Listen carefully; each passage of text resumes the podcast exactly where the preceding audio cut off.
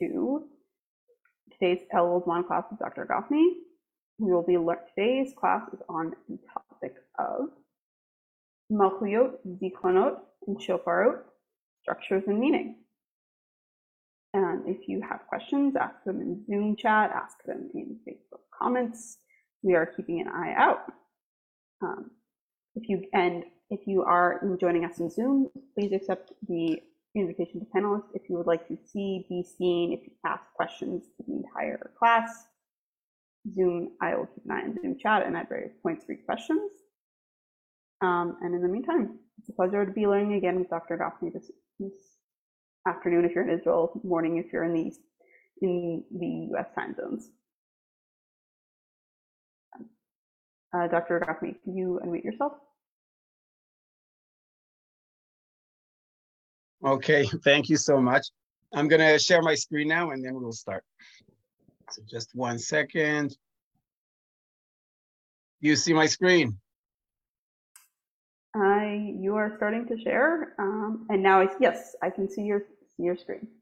Okay, so today we're gonna continue with uh, our discussion of different filot, different prayers of uh, Yamim Noraim, and uh, perhaps today we're going to address the highlight of the Yamim Noraim in some way, the Tfilah of Musaf of Rosh Hashanah, and more specifically the the part about of the Malchuyot Zichronot Shofarot, which is maybe the, the centerpiece of, of Tfilat Musaf of, uh, of Yamim Noraim.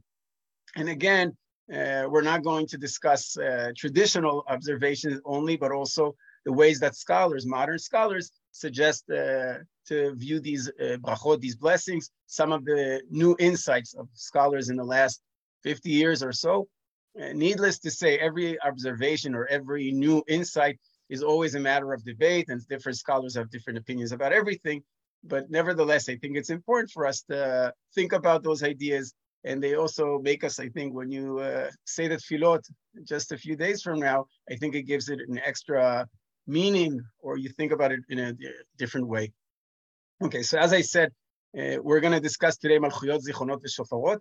And uh, what I said, the way I described them is one of the center parts of, or the center pieces of Yamim Noraim. And it's not just my recommendation or my feeling.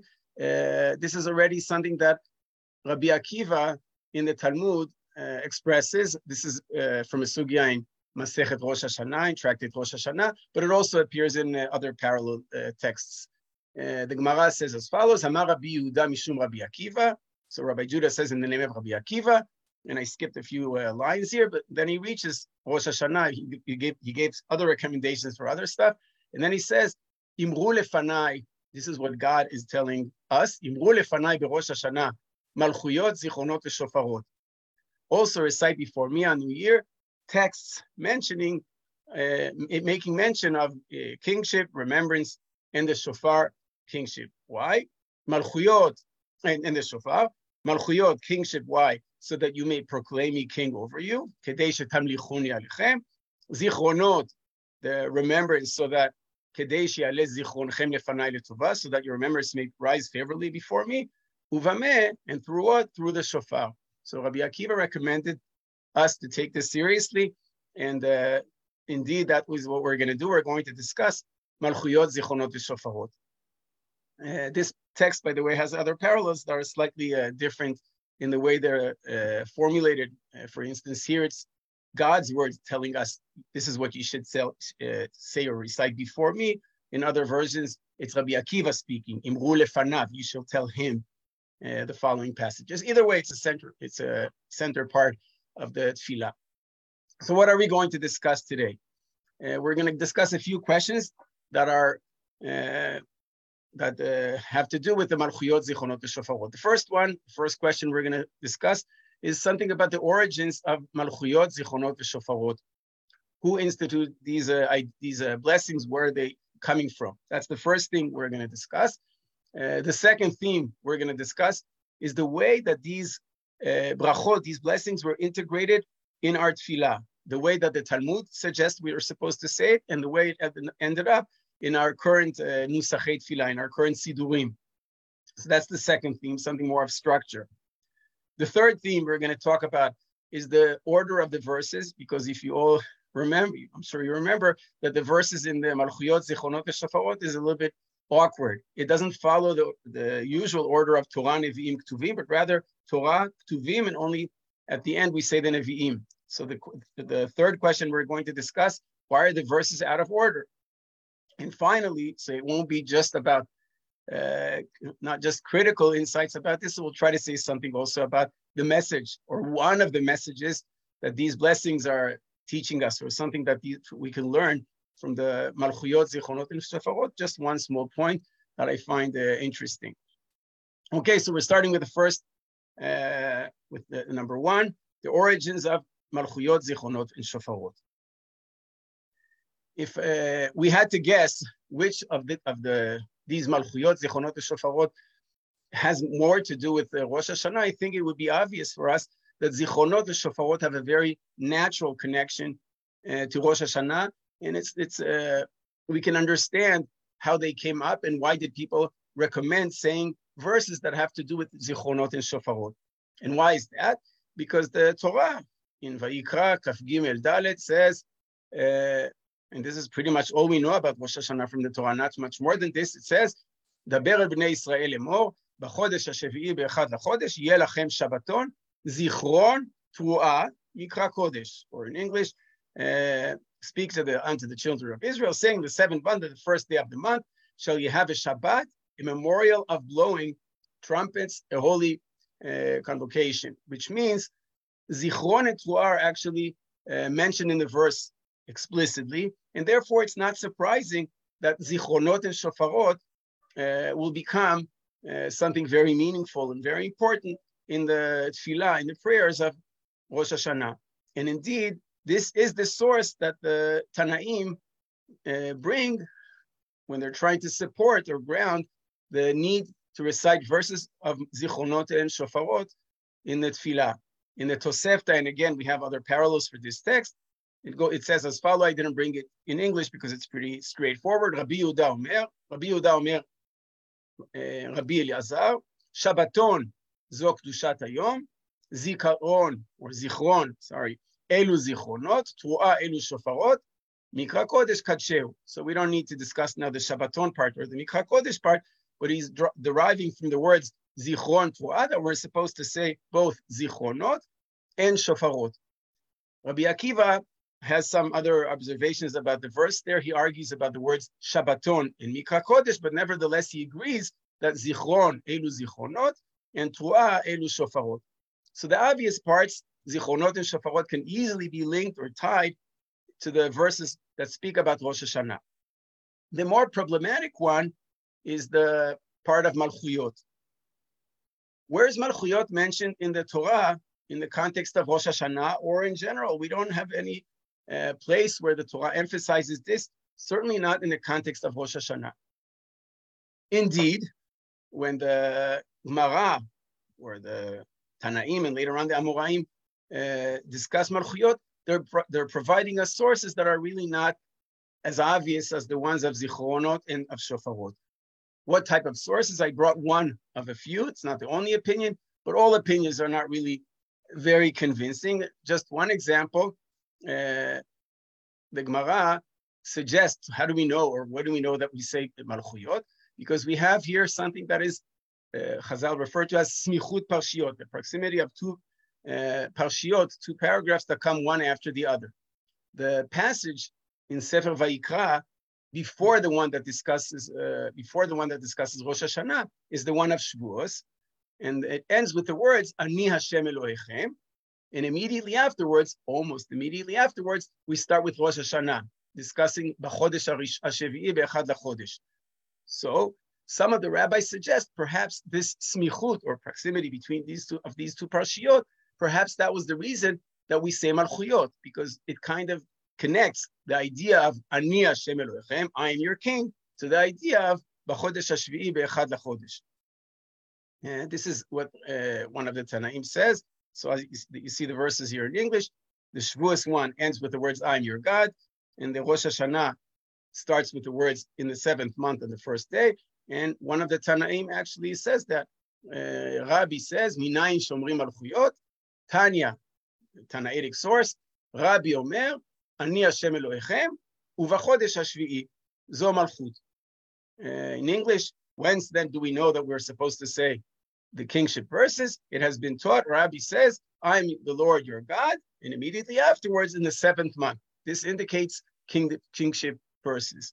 So this is the source for Malchuyot, and I already, I think that you already feel now that the Malchuyot here are not, don't have such solid foundations in the text. But I think it even goes beyond that. There's other reasons to think that Malchuyot are not really rooted uh, so, so, strongly in the verses because the Zichronot and the Shofarot appear elsewhere in other contexts of halacha without Malchuyot, again indicating that they have more uh, solid foundations in the text, whereas Malchuyot seems to be a little bit more shaky. What am I alluding to? What, what sources am I referring to? So Malchuyot and Zichronot also appear in Masechet Ta'anit. Maybe it's a surprise for you. I was surprised to see it for the first time. I thought Zichronot, Shofarot are only connected to Rosh Hashanah, but they actually appear also in the Mishnah, in Masechet Ta'anit. The Mishnah discusses times when there was no rain, and at some point, uh, people used to start fasting, having all sorts sort of sets of fast days, but also special prayers. And the Mishnah says as follows. I'll bring the text both in English and in Hebrew. So the Mishnah says as follows: Amdu batfila, they stand to pray. Moridim ifnei teva zaken veragil. We bring in front of the ark an elderly man who is a regular, who's familiar with doing this uh, prayer, praying job, being a shliach tzibur. Ve'omer lifnehem 24 brachot and he says before them 24 blessings. What are they? He says the regular routine uh, 18 blessings of Shmoneh Esrei, because we're talking about a weekday now. Shesh, and he adds an additional uh, an additional six brachot, six blessings. Ve'eluhen, and the first two are zichronot and shofarot. Uh, so he says the 18 that we say every day and adds upon them another six and the first two, and they are these, the remembrance or zichronot and the shofarot. So here too we see zichronot and shofarot seem to have more solid foundations in halacha. In malchuyot seems a bit more uh, shaky. It's biblical sources, and even in rabbinic sources seem a little bit more shaky. So the first insight I wanted, insight I wanted to share with you, insight of modern scholars is, is that perhaps many scholars suggested about 100 years ago and onwards, many scholars suggested that perhaps the idea of Malchuyot in Rosh Hashanah is actually a later invention. We often think that Malchuyot, or appointing or anointing God as the king of the world, is the main theme of Rosh Hashanah. It's the main essence of this day. But perhaps the idea of Malchuyot only came into the picture a little later. So when did it come into the picture? Who was the person who uh, initiated or suggested this idea that Rosh Hashanah is about Malchuyot? And why? Why did he suddenly suggest this? So historians suggested that perhaps it was actually not an ancient idea, but only a second uh, century idea that is affiliated or associated with the sage uh, that actually recommended reciting all these verses. And I'm reminding you again, it was Rabbi Akiva. If you see here again, Rabbi Akiva was the, the sage, the Tana, who comes and says, you should say the, ble- the blessings of Malchuyot. Many scholars therefore suggest it was maybe only a second century invention or idea that Malchuyot will become such a significant uh, element in, uh, in Rosh Hashanah. And why Rabbi Akiva? Why would it be Rabbi Akiva? Why would Rabbi Akiva be uh, so passionate about this idea? So you can guess, if we know the biography of Rabbi Akiva, Rabbi Akiva is a big opponent of the Roman uh, Empire. Specifically at the time of the Bar revolt, uh, revolt when Jews are rebelling uh, against Adrian. Uh, and many, many scholars suggest that perhaps this is part of the inspiration, emphasizing we worship God. We're not worship any idol or any uh, such as uh, Adrian. Uh, I'm giving you just one example. One of the scholars who pointed this idea, uh, Louis Finkelstein, says similarly, the preparation for the Bar Kochva rebellion brought about the re-emphasis on the conception of divine kingdom. And he brings Rabbi Akiva as evidence for this. Thus, Rabbi Akiva is said to have established the prayer of Avinu Malkeinu. We'll talk about this in a second.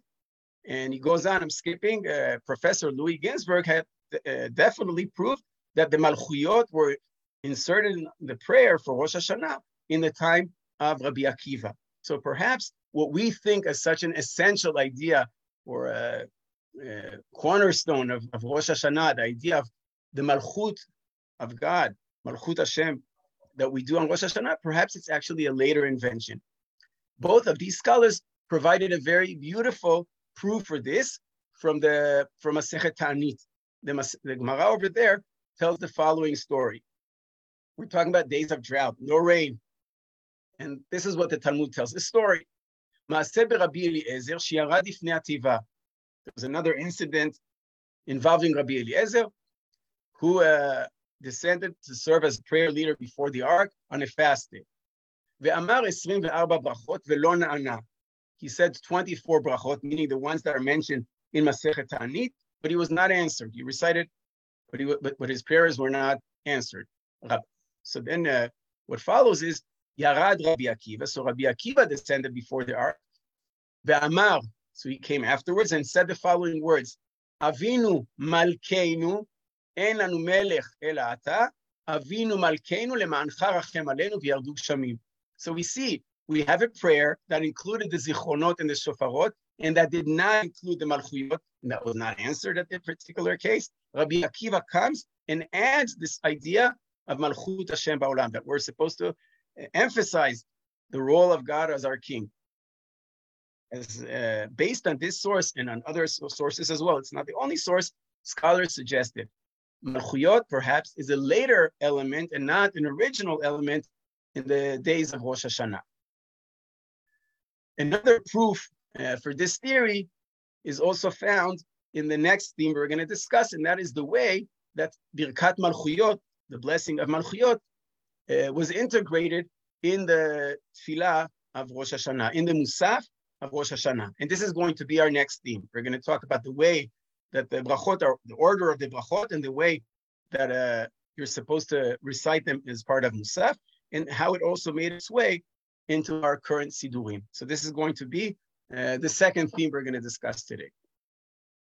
So let's look at the Mishnah. So we're moving from the origin of Malchuyot, Zichronot, Shofarot to the next theme, which is the order and the way that we're supposed to say the brachot in the tefillah.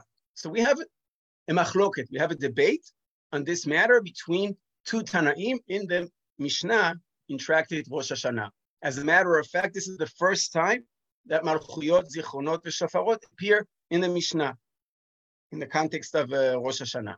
So let's see what the two Tanaim say. We're going to talk about Rabbi Yochanan ben Nuri, a rabbi from the Galilee, and the other one is Rabbi Akiva. And we will see what each one of those Tanaim uh, think about the order of the brachot.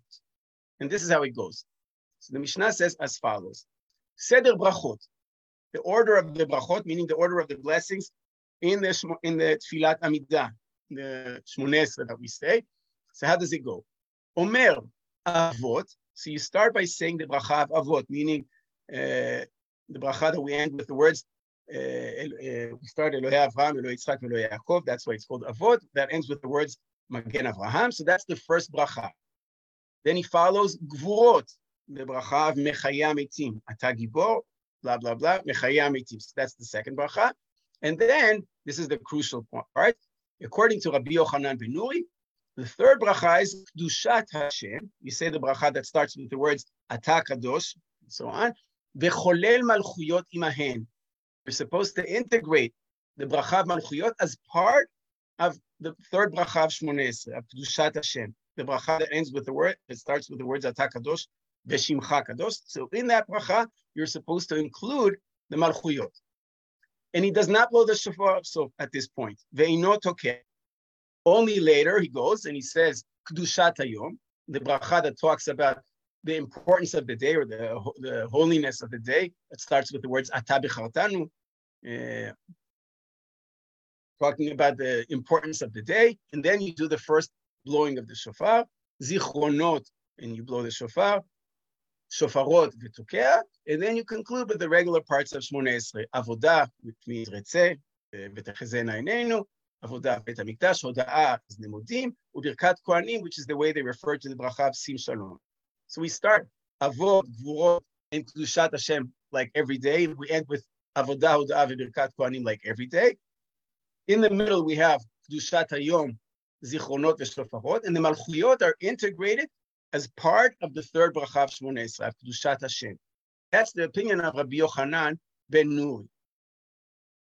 Rabbi Akiva argues, Amar lo Rabbi Akiva, according to the way you put it, in the in the when we say the malchuyot, we're not supposed to blow the shofar because it's part of the third bracha. And Rabbi Yochanan ben Nuri said that the third bracha still does not include the tkiyot. So Rabbi Akiva asks him, אם אינו תוקע, אמר לו רבי עקיבא, אם אינו תוקע למלכויות, למה הוא מזכיר? if he does not sound the shofar for the blessing of kingship of malchuyot, why bothering mentioning altogether? And therefore he concludes, Ella, rather, you're supposed, he says, Omer avot ugvurot vekdushat Hashem. So he starts with saying avot, gvurot, and kdushat Hashem, like every day. However, kolel malchuyot in kdushat hayom. The malchuyot are only included in the fourth blessing of Shmoneh, so the one that starts with the words Ata bechartanu mikol amim, talking about the importance of the day, and then you already do the תקיעה, זיכרונות ותוקע, שופרות ותוקע, ואומר עבודה והודעה וברכת כהנים. So you include the malchuyot as part of the fourth bracha rather than the third bracha, and with the tkiot shofar, and then you continue to the zichronot and to the shofarot. Uh, to simplify, I hope it simplifies this thing for you. So I put it in this chart, and you can see that uh, essentially Rabbi Yochanan ben Nuri and Rabbi Akiva agree about most of the about the basic structure of Shmoneh Esrei. They agree that the order of the brachot is the same, more or less. It will have avot, gvurot, kedushat Hashem, kedushat Hayom, zichronot, shofarot, avodah, hoda'ah, v'shalom. That part they agree. We have nine brachot altogether, and the content of that part of Shmoneh Esrei is the same. They also agree that the shofar blowing is done in the middle three brachot of the Shmoneh Esrei. So we say three brachot without the tkiot, three brachot at the end without tkiot, in the middle we have the tkiot shofar. The only thing that they argue about is where do we locate the malchuyot? Are we locating them with the part that goes with the kedushat Hashem, meaning in the third bracha of Shmoneh Esrei, or perhaps we're supposed to include them in the fourth bracha of the of kedushat Hayom. Rabbi Akiva says that he doesn't believe you should say the malchuyot if you're not blowing the shofar, and therefore he, he believes we're supposed to move them one bracha ahead to the fourth bracha. So the first thing I want to mention, this is still ending the first theme that we said. I think the very fact that they're arguing where to place malchuyot, are you supposed to place it in the third bracha or the fourth bracha, is another indication that this bracha had a shaky status, that it was not the an, an, uh, an original part or an original element of Shmoneh Esrei if it was an original bracha, if it was from the very beginning, we would not expect different sages to argue where it belongs, fourth, third. We would assume that it should deserve its own bracha, just like zichronot and shofarot. The very fact that this bracha was the, the, the location where we're supposed to include that bracha was something that was a matter of debate, perhaps give us gives us another indication that the status of malchuyot may have been a new invention that came up only later on. And that's why different sages are arguing where is the proper place to include it. So this is still uh, connecting to what we've said before. But what I want to address now is another question. And that is, how did it end up in our current Sidurim? So what do we say nowadays? Do we follow the approach of Rabbi Yochanan ben Nuri, or do we follow the approach of Rabbi Akiva? Okay, so how do we do it? Before we look into the Sidur, I want to check in the Poskim. Let's see what the Poskei Halacha uh, say. And I included here, I you can I could have brought many, many. I just brought you here the Rambam and the Tur to see how they're posek, how, how they determine the halacha in this particular case. And I think you will immediately see that they're very clear about this. Rambam in Hilchot Shofar, Vesukah Verulav, but we're dealing with the Shofar now, says, I'll start with the Hebrew, הציבור חייבים לשמוע התקיעות על סדר הברכות. כיצד? So you're supposed to say the תקיעות along with the brachot. And how does that work? אומר שליח ציבור אבות וגבורות וקדושת השם ומלכויות ותוקע שלוש, ואומר זיכרונות ותוקע שלוש, ואומר שופרות ותוקע שלוש, ואומר עבודה והודיה וברכת כהנים. I'll read this in English as well. Uh, the Chazan recites Avot, Gvurot, the sanctification of God's name, Dushat Hashem, and then Malchuyot, the shofar is sounded three times. Zichronot, the shofar is sounded three times. Shofarot, the shofar is sounded three times. And Avodah, acknowledgement or Hoda'ah, and the priestly blessing, which is Birkat Shalom. I think it becomes very, it's very clear the Rambam was following the halacha of Rabbi Akiva, meaning you're supposed to say the first brachot without any additions and without blowing the shofar. It is only the fourth bracha that you include the malchuyot with the blowing of the shofar. The only thing that is a little bit puzzling about the Rambam is that for some reason or another, he doesn't emphasize that malchuyot are included in Kedushat Hayom. He just says, malchuyot vetokea shalosh. You're supposed to blow the shofar while you're saying malchuyot. But from the from the Mishnah, it's pretty clear that he's following Rabbi Akiva because that was the whole point Rabbi Akiva was trying to make. Why bother saying malchuyot if you're not blowing the shofar in the third bracha? Rather, put it as part of the fourth bracha and include the malchuyot in it with the blowing of the shofar. So Rabbi Rambam for sure is pretty clear he's following Rabbi Akiva. Also the Tur. Uh, Rabbi Yaakov, the son of the Rosh, in his Orach Chaim says, look how this uh, statement, he's big. He doesn't always repeat this, but here, look what he's, at, he's uh, emphasizing. Minhag avotenu Torahi ve'en. The minhagim that we inherited from our forefathers is Torah, and we should not change it one bit. And then what is the minhag? Omer, avot ugvuot ukdushat Hashem. So far, ordinary Shmonesre. And then the fourth bracha, malchuyot, and he does add So we're supposed to integrate malchuyot as part of kedushat hayom. Zichronot, shofarot, avodah, hoda'ah, virkat kohanim. So both of these poskim, and I, again, I could have brought many, many others, they all follow the approach of Rabbi Akiva. Malchuyot is part of the fourth bracha of Kedushat Hayom, of Ata Bechartanu, and uh, we blow the shofar as part of that bracha. So all we need to do now is check our sidurim and see what do we have in our current sidurim. What do we do nowadays? So I'm gonna. I brought here the sec, the relevant sections. Uh, that seem to show what we're what the halacha that we're following. And I'm starting with the bracha of Kedushat Hayom, the fourth bracha of Shmona Esrei. So how does it work? Think about this when we say the Shmona Esrei on Chag. It's nice to, to remember the ideas we learned beforehand. So I, I hope you'll have that in mind. You should have other things in mind, but also that. Uh, so the, the tefillah goes as follows. אהבת אותנו ורצית בנו ורוממתנו מכל הלשונות וקידשתנו במצוותיך. I'm, I'm saving you the chazanut now. I'm not singing it. That will save for two for a few days from now. So, and sure it could take a little longer. אתה בחרתנו מכל העמים, אהבת אותנו ורצית בנו ורוממתנו מכל הלשונות וקידשתנו במצוותיך וקרבתנו מלכנו לעבודתך ושמך הגדול והקדוש עלינו קראת. That's the ordinary way that we start קדושת היום, like in every, any יום טוב, not just on ראש השנה. ותיתן לנו השם אלוהינו באהבה את יום הזיכרון הזה, יום תרועה מקרא קודש. So that is קדושת היום, יום הזיכרון, יום תרועה מקרא קודש. So that's the קדושת היום part.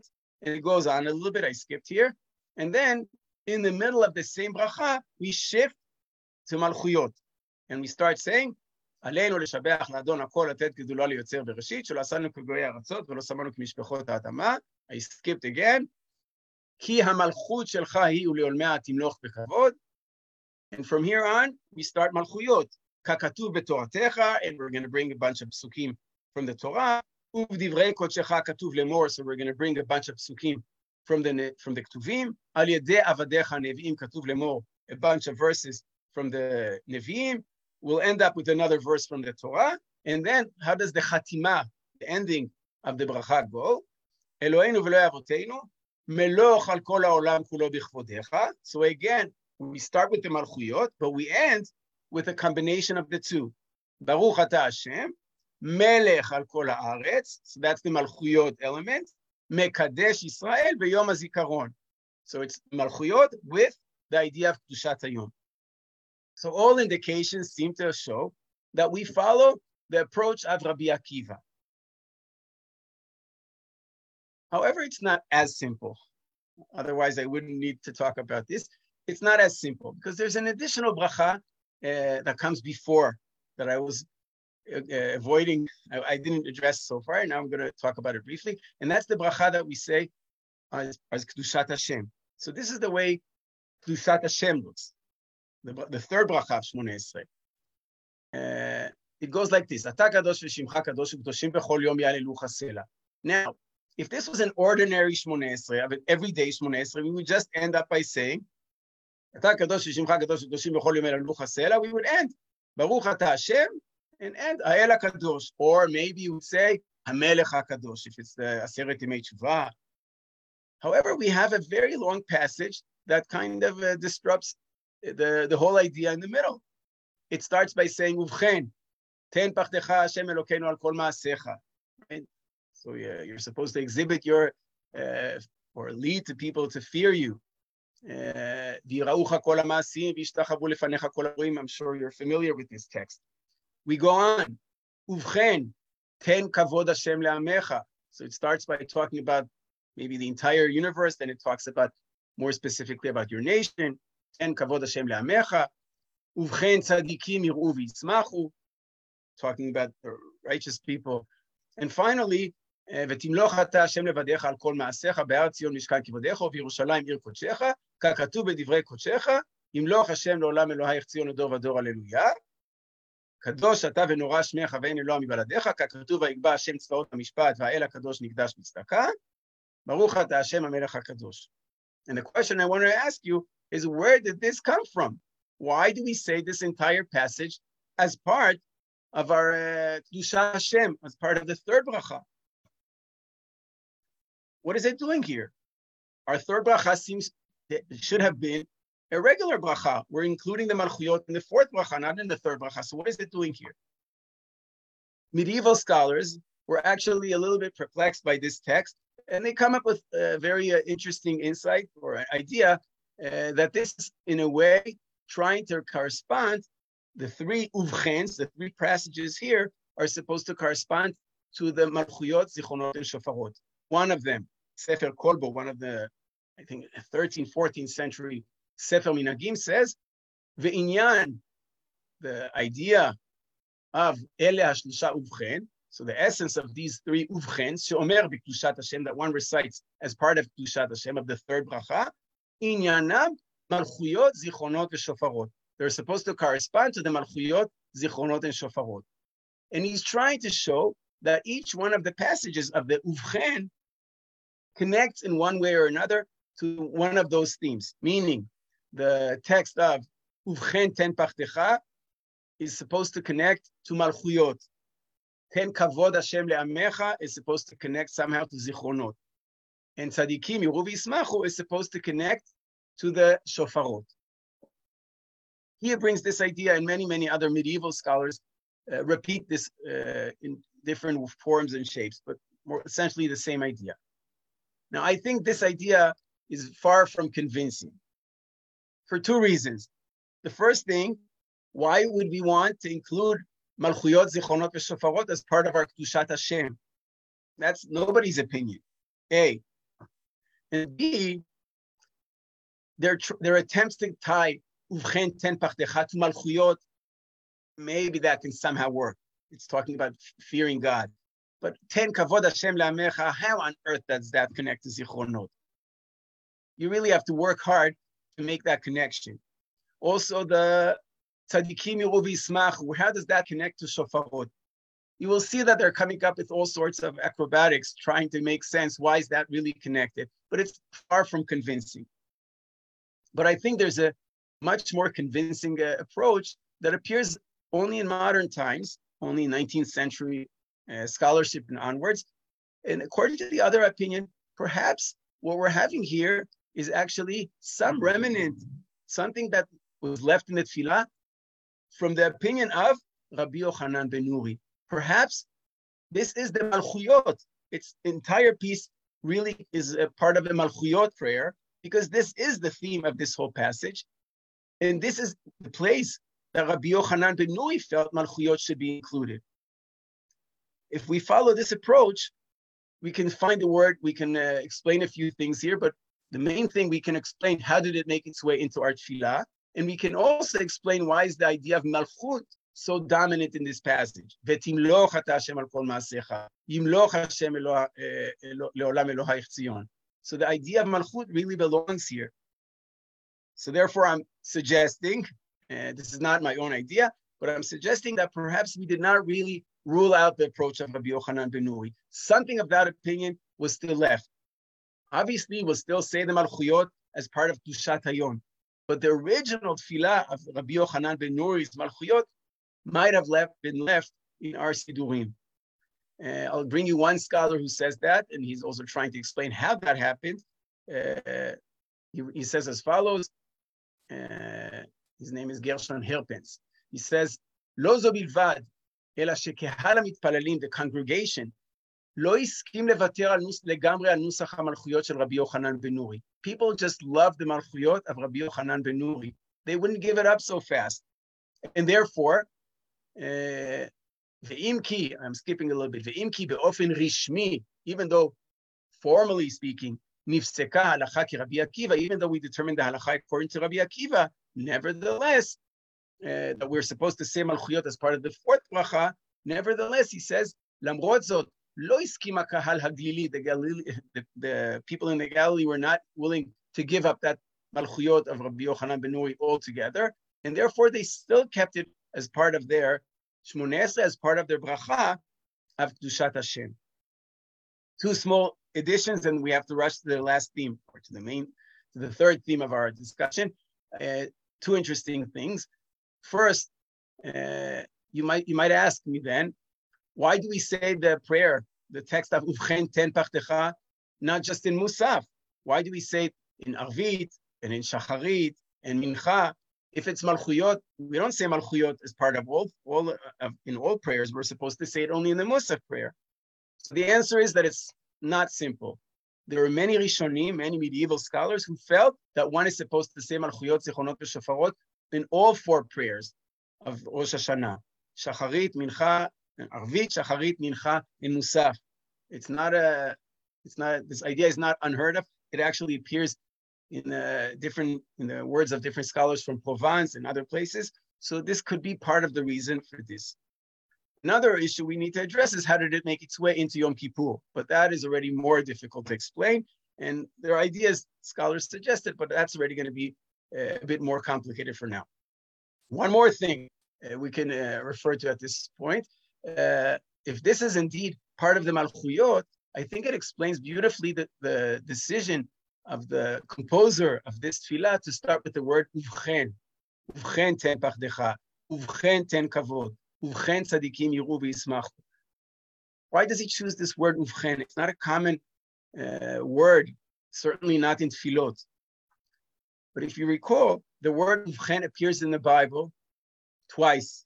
One of them is in the Megillah of Esther, when Esther is about to enter Achashverosh's palace, and she says, Uvchen avo el hamelech asher lo kedat, v'chasher avadeti avadeti. When she's about to approach the melech, she uses the word uvchen. The Paitan, who wrote this text, chose the word uvchen for this precise reason. I think he's trying to have us uh, associate this word with the words of Esther. We're about to enter Hamelech, hoping that it's going to be Kedat, but we might be Shelo Kedat. So this is uh, something about the fourth bracha of uh, the third bracha of and the possibility that it also kept uh, the, that it's a remnant of the Malchuyot of Rabbi Yochanan ben Nuri. You still have a question you need to ask me then. In our Malchuyot, we're supposed to have 10 verses in each one. So where are the verses? So the answer is that it's only Rabbi Akiva who felt that we need so many verses. Rabbi Yochanan ben Nuri actually was happy with a smaller number of, of, of verses as part of his Malchuyot. This will bring us to the next theme. Uh, the Mishnah goes on and says as follows: En pochatin me'asara malchuyot, me'asara zichronot, me'asara shofarot. So you're supposed to have 10 verses for the malchuyot, 10 verses for the zichronot, and 10 verses for the shofarot. That's the approach of Tanakama, of the anonymous uh, Tana here. Rabbi Yochanan ben Nuri says, Im amar shalosh shalosh mikulan yatsa. So in Rabbi Yochanan ben Nuri says, if he says three from each, he has fulfilled his obligation. We're not going to do this now, but if you look back in the bracha of Kedushat Hashem, of our Malchuyot, you will see that you can find at least two verses there. And there, there is a way to, that you might even locate a third verse. And if that's the case, maybe even the verses are part of that bracha. You should look back into the tefillah when you do the tefillot. You can also look for those verses. Two of them are explicit, and one of them might be hiding there as well. But now we're going to focus on the third theme, and that is the order of the verses that we say in our Malchuyot, Zichronot, and Shofarot. What does the Mishnah say? The Mishnah says as follows: Matchil, after it tells us the number of verses that you're supposed to recite, and the, I skipped a one more sentence in the Mishnah. Then the Mishnah says, Matchil b'Torah umashlim b'Navi. You're supposed to begin. He begins with verses from the Torah, and he concludes with verses from the prophets. That's what the Mishnah says. Matchil b'Torah umashlim b'Navi. Rashi explains the way most uh, commentators uh, explain as well. Matchil b'Torah umashlim b'Navi means you're supposed to start with three verses from the Torah and with three verses from the Nevi'im, from the prophets, Ve'aktuvim bein time. And the writings are supposed to be found right in the middle. And then eventually we also add with one extra verse from the Torah, which is a separate sugya that we're not going to address now. But the order, the basic order of the main of the big, the large number of psukim is matchil Torah. You start with three verses from the Torah. You end with three verses from the Nevi'im, from the prophets, and three verses in the middle are supposed to be from the Ktuvim. And the obvious question is, why? Why on earth will we want to do such an awkward way of uh, organizing the verses? Wouldn't that be make wouldn't that make more sense if we just follow the regular order of Torah, Nevi'im, and Ktuvim? Torah, prophets, and writings. Why do why go out of order? Why are we using the Ktuvim before we say the Nevi'im? This is not my own uh, question, obviously. This is a very, very ancient question that scholars were dealing with for over a thousand years. And there are many, many attempts to solve this, uh, this problem, this dilemma. And I'm going to bring you at least two uh, traditional interpretations, and then I'll come up with a scholarly uh, insight. So, what did traditional uh, mefarshim have to say about this. So we'll bring two uh, example, two solutions. We'll start with number four. We'll go back to number three. So Tosfot on the on that sugya in Masechet Rosh Hashanah suggests he says as follows: Matchil b'Torah umesayem b'Navi, and he says mishum dekrai detihilim mishle ve'iyov kadmul neviim, meaning since the verses of Psalms, Proverbs, and Job were composed before the time of the prophets.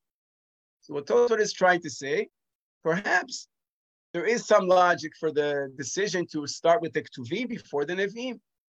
Maybe it has some historical foundations. The order of our Tanakh is not really a chronological order because some of the Nevi'im actually come after, come uh, were written after the writings, after the Ktuvim. Specifically, this is true when it comes to Sefer Tehillim. Most of the verses that we say in Malchuyot, Zichronot, and Shofarot come from Sefer Tehillim.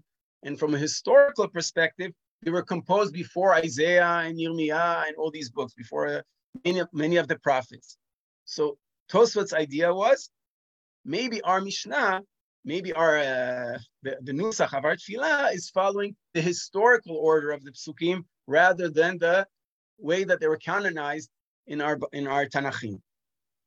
It's an interesting answer, but it's a little bit hard, not as convincing. I mean, if we're so accustomed to the idea of Torah Nevim Tuvim, why suddenly here think about it from a historical perspective and try to follow the historical order. Why? The chronological order. Doesn't really make sense. Uh, the Ritva, Rabbi Yom Tov Alashvili, uh, so he comes up with the different explanations, more from the theological realm, and he says, וגם מפני שאין חושבים קדושה גדולה בכתובים, וכדי שלא יזלזלו בקדושתן, ולהראות שכולם ברוח הקודש תקנו לאומרם תחילה. He's coming with a whole different type of explanation. His theory is the, the Tana and also our Sidurim, chose the, the, the author of this tefillah chose to say the writings before the prophets due to the fact that people didn't, didn't give enough respect to the Ktuvim. People think prophecies about the future, that's something that has to involve divine inspiration. But maybe just the writings are just words of wisdom. Maybe this is just human uh, ideas. Maybe it's not something that is divine. So the tefillah is bringing the verses from the Ktuvim before the ones of the Nevi'im so that people should not uh, mistreat the Ktuvim. People should treat them with a high degree of uh, texts that were composed by Ruach HaKodesh. They were divinely inspired. So this is the idea of the Ritva. And I could have gone on and on and on and bring many, many other attempts to solve this problem. However, the solution might be, might be, because again, it's a matter of debate, but the solution might be a little bit much more simple. However, also uh, in, a, in a sense, a radical attempt to solve the problem.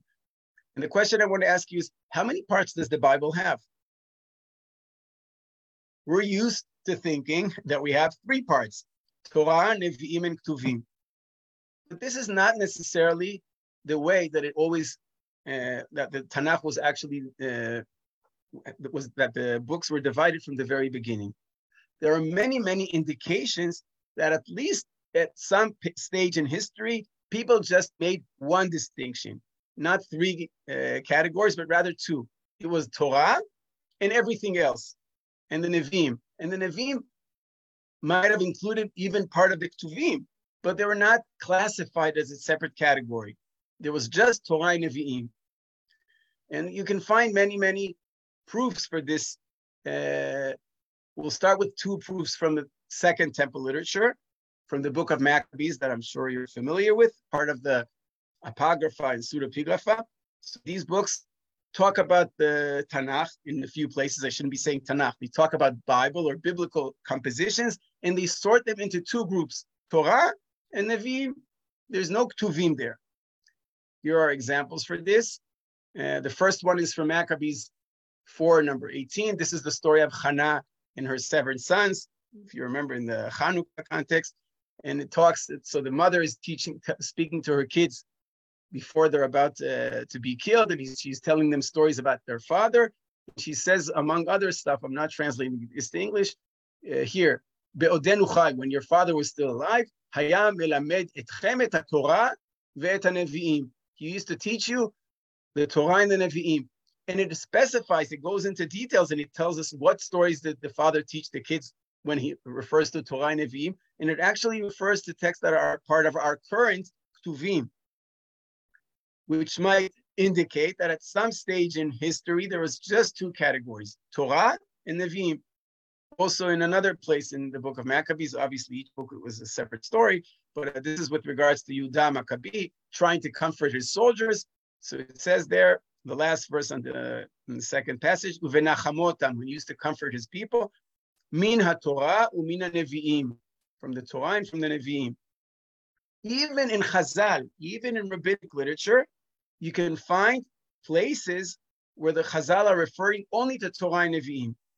Uh, one example is in the Halachot of Bava Metzia, when the Mishnah discusses people, somebody finds a book and he needs to know how to treat the book, the Mishnah over there refers to Torah and to Nevi'im, or in, in the Tannaitic sources, they refer to Torah and to Nevi'im. In Bava Batra, when they talk about the obligations of the community, which books they're supposed to purchase for the community, it talks about Torah and Nevi'im. And the Ktuvim are not mentioned as a separate corpus. Whether it's because they were still not fully included or because they just didn't classify them as two separate groups. If this is the case, I think we might come up with a much more simple, a simpler solution to our problem. We were asking what does it mean when the Mishnah says Matchil b'Torah umashlim Navi? And we were assuming that Navi stands in contrast to Ktuvim. So we have Torah at the beginning, Nevi'im at the end, and what's in the middle. So we were assuming it's the Ktuvim that come up in the middle, and then we're starting to raise all these questions. But perhaps what the Mishnah was just meant to say, you start with the Torah, Matchil b'Torah, umashlim Navi, meaning, and you conclude with the rest of the Bible. It's not trying to say Nevi'im or Navi in contrast to Ktuvim. Navi is just a contrast to the Torah. It doesn't talk about a three-part Malchuyot, Zichronot, Shofarot. It's talking about, it doesn't get into the details. How are you supposed to sort verses here? Are you supposed to do it three, three, three, or five and five? It doesn't give us all of this information. It just says you'll, you'll, you're supposed to open up with verses from the Torah and conclude from verses from the rest of the Bible. If this is indeed uh, the meaning, so I think the Mishnah makes much more sense, and we don't have to assume that we're going out of any order. This is following the order of the Tanakh. This is not my own idea. Again, you can find it in the 19th and 20th century scholarship. This is from uh, uh, Finkel, one of uh, Finkelstein's article in a footnote. He says, ההלכה שלפי הסדר הכתובים במלכויות, זיכרונות ושופרות, the halacha that says that the order of the verses of מלכויות, זיכרונות ושופרות, מתחיל בתורה ומסיים בנביא. When Mishnah is referring to the fact, is addressing the fact you're supposed to start with the Torah and conclude with the Navi, Yesoda, it's rooted, Lefi עניות according to his humble opinion, ba'uvda zo shebizman kadum hayu rak shnei su. There were only two parts to the Bible back then, and the verses that we have in our Malchuyot Zichronot Shofarot were supposed to address both. And it never said anything about the precise order of the, the verses that we're supposed to take from the remaining part of the Bible, the part that comes after the Torah. If this is the case, so if we were now to write the brachot, the, to choose the verses and to, to sort the, ver, the verses from Malchuyot, Zichronot, Shofarot, we wouldn't even have to go out of the way. We could probably start with the Torah and go by order. Bring verses from the Nevi'im and bring finally verses from the Ktuvim. We don't have to switch the order because the Mishnah never meant to say that. Indeed, this is a big discovery, but it's not the only uh, document. But indeed, in the Gniza in Cairo, such piyutim of zichronot, malchuyot, zichronot, v'shofarot were found, in which the order of the psukim is Torah, Nevi'im, and Ktuvim. It's not out of order. It follows the ordinary order of psukim. We're not going to read the piyut part here. It's a different formulation for the entire uh, of Malchuyot, Zichronot, Shofarot. The only thing we're interested in is the is the are the words that come up after each one. You, so you have a, a part for the piyut, and then it says, you see the first section ends with the words kakatuv betoratecha. So you start with the verses from the Torah. That's the first section. Kakatuv b'Yisrael. So we start with the verses from the Torah. Then, rather than bringing verses from the Ktuvim the way we say, it says, Kakatuv al yedei nevi'echa, or al yad nevi'echa, it goes to the Nevi'im. And only at the end, Kakatuv bedivrei kodshecha, ki Hashem amlucha u'moshe logoyim v'chulei. So the order might have been the regular, the order, the routine order of Torah Nevi'im Ktuvim. It was not necessarily an attempt of the Mishnah to make things more weird or and go out of the way. It might have been an attempt to talk about Torah in contrast to the rest of the Bible. I think it's a very simple solution. It's more complicated than that. You have to check if you want to be a, do the, the full job. You have to look in the Tosefta. The Tosefta does add some more information because it mentions the Ktuvim, but it still goes by the right order. Torah, Nevi'im, Ktuvim. And I think this is part of the same. It, it goes along with this theory with a with a little bit of refinement that we need to make there. But that basic idea is that there were two parts, Torah and everything else. And the Mishnah did not mean to violate the order of the psukim the way that they're in our current Tanachim. So that was the, the third theme. So, so far, we spoke about the origin of the tefillah. We were trying to emphasize that the malchuyot might be a later idea that was integ- that was added on and became an essential part of our of our Rosh Hashanah, but it's not necessarily the original part of the Shmoneh Esrei of the day. We spoke about the way that the brachot were included in our tefillah, and we saw that the shaky status of Malchuyot is still evident in the way that we that the way and that was the reason maybe that the Tanaim were arguing about the place where you're supposed to install that part of the Shmoneh Esrei, and we just love them both, both versions of Malchuyot. So we maybe still say both the Malchuyot of Rabbi Yochanan ben Nuri and of Rabbi Akiva. So it might have started as a shaky status bracha, but it ended up being recited twice, both in Kedushat Hashem and in Kedushat Hayom. We moved on and we spoke about the verses and we were asking why go out of order, and we provided, we scholars provided ideas. Why is it really the or the proper order of the brachot? Because the Mishnah never meant to violate the the routine or the or the usual order. We'll just end up with something about the meaning of the brachot. It won't be just about scholarship, but also something uh, uh, more meaningful. Uh, I think that there's something very interesting in the way that the brachot are uh, formulated, and it leaves one question a little bit ambiguous. It's very evident in the case of shofarot, but also in zichronot, and to a certain extent, also with regards to malchuyot. We say shofarot is about blowing the shofar. Zichronot is about remembering, and malchuyot is about appointing or anointing a king. But who is the subject of this? Who is the person who is supposed to blow the shofar, and who's the person? What's the entity that is supposed to listen? Who is the person or entity that is supposed to doing doing this remembering thing, and also who is the person who's responsible for doing this hamlacha of Hakadosh Baruch Hu. I think that the brachot are giving us a very interesting uh, mixture of for formulations. The bracha of shofarot, like many brachot, if you remember for the previous year, uh, starts with the word ata. Like most of the brachot, we usually start with the word ata. And the impression you get at the beginning of the bracha is that the shofarot, the blowing of the shofar, is something that God is supposed to do. It starts by saying, "Ata nigleta be'anan kvodecha alam kodshecha ledaber imam." Uvekol shofar, I'm skipping, so this is alluding to the event of Aseret HaDibrot. Uvekol shofar alehem ofata. So the Hakadosh Baruch Hu was the one who was blowing the shofar at the beginning. Uh, also, later on in the bracha, it's referring to the future. Eloheinu ve'Eloi avotenu teka b'shofar gadol lecharutenu. So Hakadosh Baruch Hu is the one who's supposed to do the blowing of the shofar, both in the past and in the future. However, in between, or as part of that same bracha, we suddenly also say that we have a role in this blowing business. Uh, the Mishnah says, the last, the, the bracha says at the very end, uh, the final verse that is quoted from the Torah reads, at the end of the bracha, ושם נעשה לפניך את קורבנות חובותינו כמצווה עלינו בתורתך, and it says, וביום שמחתכם ובמועדיכם ובראשי חודשיכם, ותקעתם בחצוצרות. So we're supposed to be blowing the shofar. And also at the Chatima of the Bracha, suddenly Hakadosh Baruch Hu, who was so far the one who was blowing the shofar, becomes the person or the, the one, not the person, the one who's supposed to hear the shofar. כי אתה שומע כל שופר ומאזין כל תרועה ואין דומה לך. ברוך אתה השם שומע כל תרועת עמו ישראל ברחמים. Suddenly we become the ones who blow the shofar and HaKadosh Baruch Hu is the one who listens. I think it's fascinating, but it's not just in the shofarot. It's also a little bit uh, hinted. I think it's also found in the zichronot one. Look in the zichronot. Again, the obvious. אתה זוכר מעשה עולם ופוקד כל יצורי קדם. And I'm skipping. Uh, אתה זוכר את כל המפעל וגם כל היצור לא נכחד ממך. And also at the חתימה.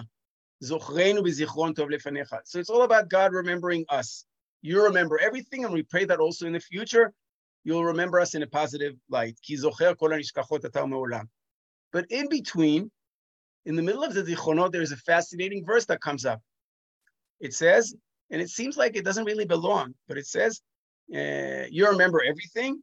Ish. So we praise every human being who doesn't forget God. Suddenly, we are the ones who are supposed to remember. And God is the one who's just who is the who's the one who's being remembered, but we're doing the active role of remembering things. And I think you can also find similar ideas in Malchuyot. In Malchuyot, I think it's a little bit more tricky because if we are supposed, these two things go together. If we pray to have God become the king, in a sense, that is also Him being the king. So we can't really separate between these two things. And I think this is sending a very important message for Yamim Noraim in general. Yamim Noraim is not about a role that it's not about Hakadosh Baruch Hu, or it's not, and it's not just about us. It's in a sense a dialogue or a connection between the two of the two parties that are involved. Hakadosh Baruch Hu zocher otanu letova when we remember Him. Hakadosh Baruch Hu yitka b'shofar gadol if we remember to do our duties. And the same thing I think also goes to Yom Kippur. forgiving, God's uh, willing to forgive for our, uh, our sins involves us being able to forgive sins that people have committed to us. So it's a mutual process. It's not just ask ask uh, us at, or begging or asking God to listen to our and to fulfill what we want, but it also involves a very important role that we have in this process. So on this note, I want to conclude. It's exactly 7:30 now, Israel time. So I want to conclude and uh, wish you all Shana Tova, and uh, Mizrat Hashem, our wishes will become true, and נזכה לשנה טובה ומתוקה. That's all. אמן, תודה רבה ושנה טובה. Um, Zella, I saw you had a question come up in the chat during class. Um, uh, is it still uh, relevant? It Wait is still. The, the Uvechen was two other times. One was in Esther, and I where's the other one? one? The, I think the other one is in Iyov. I don't know. The, the, context there is not really helping us, as far as. I can tell. But the okay. Esther one is good enough, no? Yes, yes, excellent. Thank you. It's, I thought it was fascinating when I heard this. This really you know, great. All these things, these tiny nuances, fill that tefillah with so much more meaning. Yes, yes. one word, but it, it suddenly hears so different. Absolutely, absolutely. Shuv, okay. toda Shalom, shalom.